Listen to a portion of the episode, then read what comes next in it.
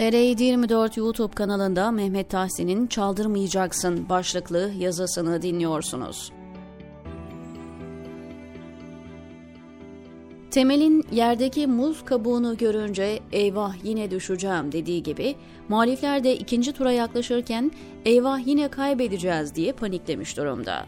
Önce bir konuyu netleştirmekte yarar var. Muhalefet Erdoğan'ı devirecek kadar yeterli oyu alamadı mı yoksa aldı da sandık güvenliğini sağlayamadığı, oylara sahip çıkamadığı için mi kaybetti? Eğer gerçekten iktidarı devirecek oyu alamadılarsa yapacak bir şey yok. Geçmiş olsun. Millet iradesine saygı duyarız. Hayır, sandıktan çıkan oylarımız çalındı, başka partilere yazıldı deniyorsa yapacak tek şey var, o halde çaldırmayacaksın. Muhalefetin iddiası da bu. Sandıktan çıkan oylarının başka partilere yazıldığına dair kuvvetli şüpheler oluşmuş durumda. Üstelik AKP iktidarı ve bileşenlerinin bu konuda sicili pek temiz değil. Bununla beraber hangi sandıkta ne kadar oyun çalındığına dair elimizde yeterli veri yok. Sosyal medyada paylaşılan ıslak imzalı tutanakların CHP tarafından kamuoyuna açılan sandık sonuçlarıyla uyumsuz olduğuna dair bazı veriler var. Ancak CHP sistemindeki verilerle YSK'nın verileri ne kadar uyumlu onu bilmiyoruz. Sandık tutanaklarının da CHP'nin sistemine hatalı girilmiş olması da muhtemel. YSK kesin sandık sonuçlarını açıkladığında bunu öğrenebileceğiz. Tabii ki o gün ata alan Üsküdar'ı çoktan geçmiş olacak.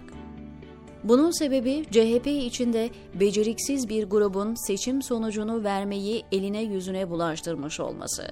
Altılı Masa'nın sandık güvenliği ve sonuçların sağlıklı açıklanmasına dair CHP dışındaki partilerin buna dair herhangi bir çalışmasının olduğuna dair tek kelime duymadığımız gibi CHP de konuyu Onursal Adıgüzel ve Tuncay Özkan'a havale etmiş. Onların da kime çalıştığı ortaya çıktı. İdam sehpasına çıkardıkları adama son sözün ne diye sorduklarında bu bana ders olsun demesi gibi bu da muhalefete ders olsun. Seçim öncesi sandıktan çıkacak oyları koruyacaklarına dair teminat üstüne teminat verenler verdikleri sözü tutamadı. Tutmadı demiyorum, tutamadı. Çünkü 200 bine yakın sandıktan sonuçları alıp bir yerde toplamak kolay değil. Eskiden bunu yapan, seçim sonuçlarını en doğru ve en hızlı şekilde veren Cihan Haber Ajansı vardı. Çünkü yaklaşık 200 bin sandık başından bizzat sonuçlar alınıyor, hızlı ve güvenli bir şekilde sisteme giriliyordu. Hem siyasi partiler hem de televizyonlar kucak dolusu paralar ödeyerek sonuçları Cihan'dan alıyorlardı. Sonra Anadolu Ajansı bu işe soyundu. AA ilk defa 2014 yerel seçim sonuçlarını verdi. Daha da önemlisi iktidar tarafından medya kuruluşlarına seçim sonuçlarını cihandan almamaları için baskı uygulandı. Bazı yerlerde sandık başından sonuç almak isteyen cihan temsilcileri kolluk kuvvetleri tarafından engellendi.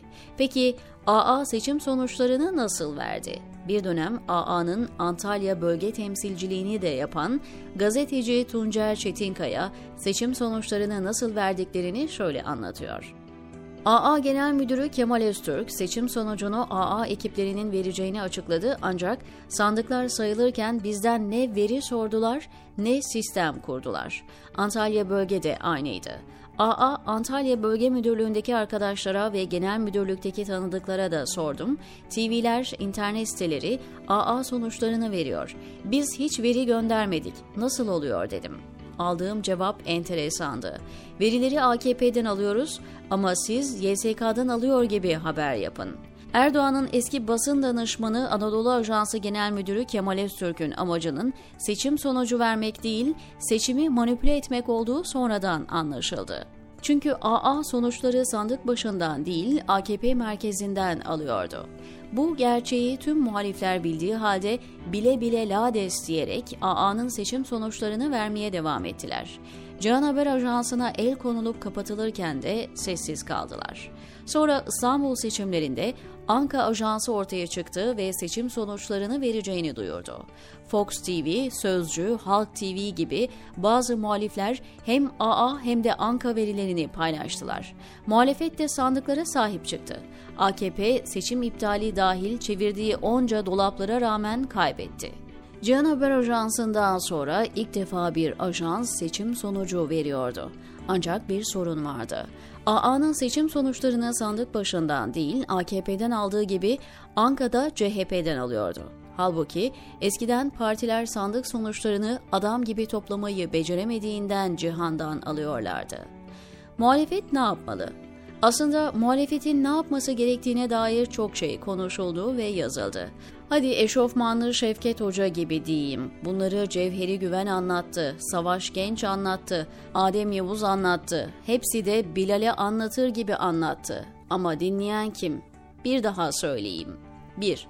Sandığın başına adam dikmek. Yapılacak iş çok basit. 200 bin sandığın başında en az birer adam dikip birincisi oy sayılarını, ikincisi ıslak imzalı sandık tutanaklarının fotoğraflarını alıp hızla bir merkezde toplamaları gerekiyor. Sadece sandık başından sonuçları alacak görevlilere kısa bir eğitim vermek yeterli. 6 siyasi partinin tamamı taşın altına elini koyarsa bu kadroyu rahatça kurabilir. Hatta partilerin güçlü olduğu yerlere göre her sandığı bir partiye zimmetlemeliler. Nitekim Kemal Kılıçdaroğlu da son yaptığı açıklamasında her sandık için 5 müşahit istemi bu açıdan önemli. 2 verileri toplamak. Bunun için çok özel yazılımlara gerek yok. Namuslu bir yazılımcı bile birkaç günde bunu yapabilir. Burada en kritik veri ıslak imzalı tutanaklar. Çünkü itirazlar buna göre yapılacak. 3. Sandık sonucunu ilan etmek. Öyle AKP'nin Truva atı Tuncay Özkan'ın sahibi olduğu Anka Ajansı filan değil her parti doğrudan kendi internet sitesinden hatta yurt dışından kiralayacakları serverlar üzerinden tüm sonuçları ve sandık tutanaklarını ilan etmeli. Hem de aynı gece bunu yapmak zorundalar. Şurada 10 gün kaldı. Bu 10 gün içinde bunlar yapılmazsa sonuç aynı şekilde hüsran olacak. Kim bilir belki bir daha seçimde olmaz.'' Baksanıza Erdoğan kendini bırakıp muhalefet için üzülmeye başlamış. Ülkemizde her şeyi değiştirdik ancak muhalefeti maalesef değiştiremedik diyor. Eğer bu seçimi de alırsa önümüzdeki dönemde CHP'nin başına Tuncay Özkan veya Metin Feyzoğlu gibi bir saray soytarısının geçmesi hiç de sürpriz olmaz diyor Mehmet Tahsin TR724'deki köşesinde.